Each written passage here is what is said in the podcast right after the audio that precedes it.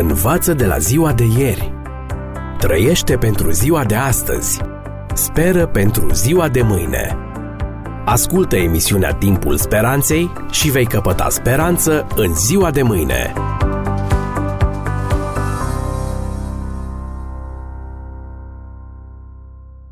Dragi prieteni, în următoarele clipe vă propun să dezlegăm o nouă dilemă creștină. Este mânia o trăsătură a lui Dumnezeu sau nu? Sfânta Scriptură vorbește în multe din pasajele sale despre mânia lui Dumnezeu. Citind superficial Scriptura, unii au ajuns la concluzia că despre mânia lui Dumnezeu se amintește doar în Vechiul Testament, în timp ce în Noul Testament predomină dragostea, îndurarea, iertarea și mila Tatălui Ceresc. S-a ajuns până acolo încât unii comentatori și autori de lucrări științifice să afirme că Biblia ne prezintă doi Dumnezei. Unul al Vechiului Testament, rece, aspru, distant, mânios și sângeros, iar altul al Noului Testament, bun, iertător, iubitor, îngăduitor și plin de milă. Will Durant, autorul unei lucrări istorice monumentale intitulată Civilizații istorisite, afirmă despre Iahve, cel pe care îl consideră Dumnezeul evreilor și al Vechiului Testament, că era, citez, un zeu întunecat, războinic, înverșunat, cu slăbiciuni care îl fac aproape simpatic. Un zeu al oștirilor, expansionist și imperialist. Am încheiat citatul. Față de o astfel de imagine distorsionată a lui Dumnezeu, nu este de mirare că mulți oameni preferă să se îndrepte spre Noul Testament unde găsesc un tată iubitor, generos, îngăduitor și iertător, neglijind revelația scripturilor vechi testamentare. O primă observație care trebuie făcută în legătură cu raportul biblic este aceea că nu doar Vechiul Testament vorbește despre mânia lui Dumnezeu, ci și Noul Testament. Mai mult decât atât, în cărțile Noului Testament există pasaje care vorbesc mai explicit despre ceea ce noi numim mânie divină decât în cărțile Vechiului Testament. Scriindu-le credincioșilor evrei, Marele Apostol Pavel le atrage atenția că dincolo de harul mântuitor al lui Dumnezeu, dincolo de iertare, dragoste, bunătate și îngăduință, există și mânie. Citez. Căci știm cine este cel ce a zis, a mea este răzbunarea, eu voi răsplăti. Apoi apostolul adaugă plin de înfricoșare.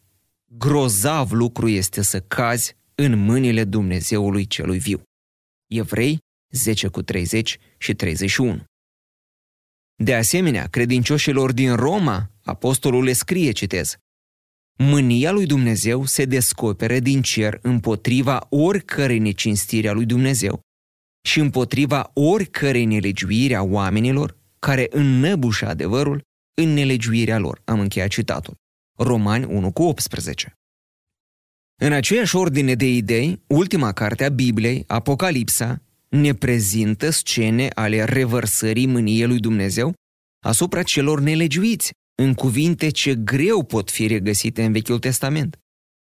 Solia celui de-al treilea înger din Apocalipsa, capitolul 14, conține cuvinte și expresii înfricoșătoare, care zugrăvesc mânia aprinsă a lui Dumnezeu împotriva celor ce se vor închina fiarei și icoanei ei în timpul ultimului test al credincioșiei oamenilor. Citez din Apocalipsa 14 cu 9 și 10. Dacă se închină cineva fiarei și icoanei ei și primește semnul ei pe frunte sau pe mână, va bea și el din vinul mâniei lui Dumnezeu, turnat neamestecat în paharul mâniei lui va fi chinuit în foc și pucioasă înaintea sfinților îngeri și înaintea mielului. Am încheiat citatul.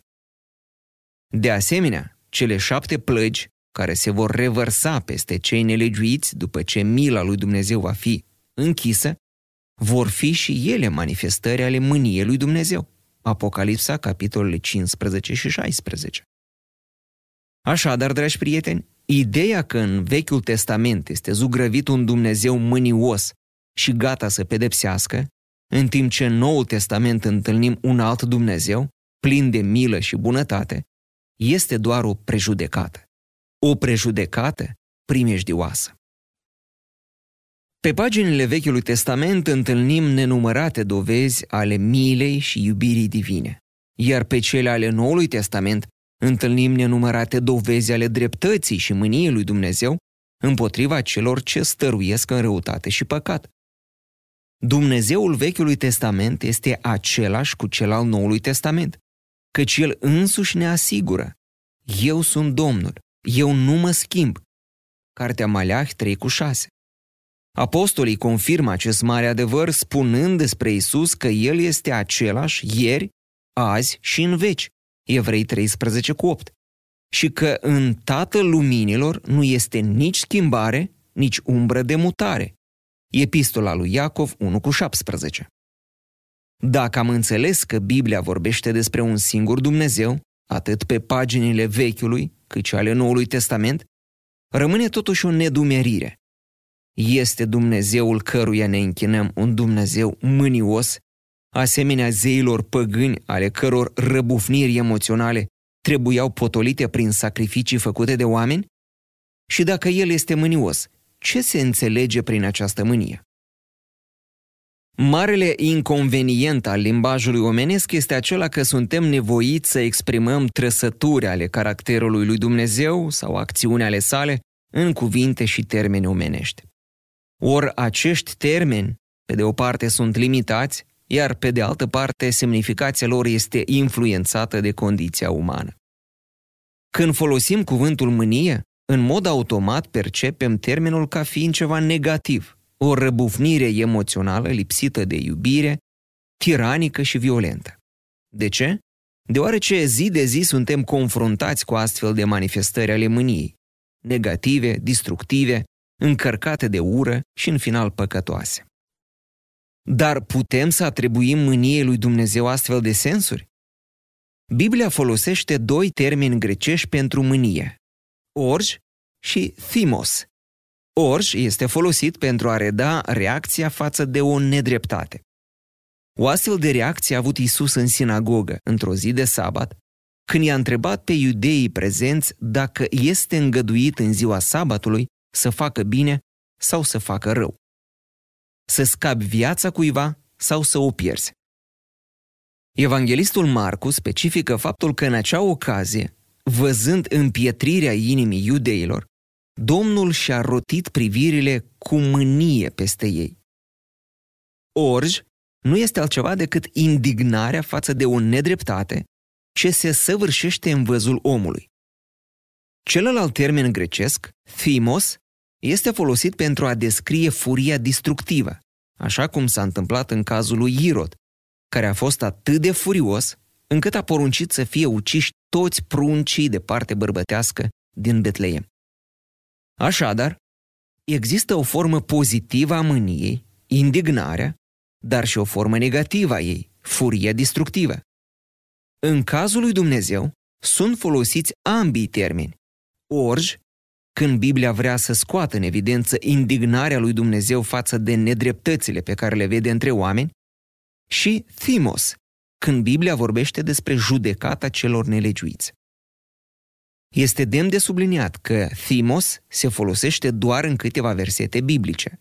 Romani 2 cu 8, Apocalipsa 14 cu 10 și 19, 15 cu 1, 16 cu 1 și 19 și capitolul 19, textul 15. De fiecare dată când este folosit thimos, contextul este cel al judecății finale, după ce mila lui Dumnezeu se va fi încheiată iar pedepsele sale vor începe să cadă peste cei care au respins ofertele îndelungate ale harului său. Dragi prieteni, dacă mânia omenească este impregnată de ură față de o persoană, o clasă socială, un grup, o denominațiune sau o etnie, mânia divină nu este îndreptată împotriva omului, ci a răului și a păcatului din inima și faptele lui. Oamenii, fiind creaturi ale sale, sunt iubiți de Dumnezeu, până acolo încât atât de mult a iubit Dumnezeu lumea, că a dat pe singurul lui Fiu, pentru ca oricine crede în El să nu piară, ci să aibă viață veșnică. Însă Dumnezeu nu poate iubi păcatul care l-a despărțit de creaturile sale și care l-a țintuit pe unicul său fiu pe cruce. El urăște păcatul din adâncul inimii lui de Dumnezeu. Toate eforturile sale în marele plan de mântuire converg în a-l despărți pe omul păcătos de păcatul de care s-a lipit, acceptând să trăiască o viață nouă în Isus Hristos. Dacă însă omul se alipește de păcatul său, într-o atitudine de răzvrătire continuă și de plină, mânia lui Dumnezeu, îndreptată împotriva păcatului, îl lovește și pe om. Pentru binele Universului și pentru fericirea și armonia tuturor ființelor create, inclusiv a celor ce vor fi salvați, Dumnezeu va fi nevoit să-și reverse mânia, thimos, împotriva celor nelegiuiți, distrugând și ștergând orice urma păcatului din universul său. În caz contrar, păcatul și răul s-ar perpetua și s-ar dezvolta la infinit, cu complicitatea chiar a lui Dumnezeu. Ori lucrul acesta este inacceptabil pentru caracterul său sfânt. Este adevărat, cuvântul mânie nu sună bine în urechile noastre, mai ales când vorbim despre mânia lui Dumnezeu. Dar oare cum ar fi un părinte care ar rămâne indiferent față de nedreptățile care se fac copiilor lui? Ce fel de părinte ar fi acela care ar rămâne impasibil văzându-și copiii bătuți, chinuiți, batjocoriți și nedreptățiți? Mânia ca indignare nu numai că nu este păcătoasă, dar ea este chiar o manifestare a neprihănirii și a dreptății. Vai de cei care nu se indignează la vederea nedreptăților din jur. Iar atunci când vorbim despre termenul thimos, acea mânie distructivă care se va revărsa asupra lui satana, a demonilor lui și a oamenilor nelegiuiți, oare cum ar arăta universul nostru dacă Dumnezeu nu ar pune capăt istoriei păcatului? Dacă nu ar distruge cu rădăcină și ramură orice manifestare a răului împreună cu toți cei care îl săvârșesc. Ce armonie și fericire ar mai exista pe noul pământ dacă pe el ar continua să trăiască oameni ca Hitler, Nero, Pol Pot, Torquemada sau Stalin, perpetuând la infinit răul. Cum ar arăta viața veșnică dacă oamenii ar continua să fie corupți, nesinceri, răi, lacomi, vicleni și plini de toate viciile pe care le vedem astăzi. Dragi prieteni, în derularea marei lupte dintre bine și rău, Dumnezeu se mânie. Și e bine că este așa. Acum El este indignat, termenul orș, la vederea nedreptăților care se fac pe pământ. Însă va veni curând ziua în care, la judecata finală, El își va revărsa mânia distructivă, termenul thimos, asupra tuturor celor care fac aceste nedreptăți fără să le părăsească. Nimicind orice urma păcatului, el va aduce zorile unei noi creații într-un univers plin de armonie.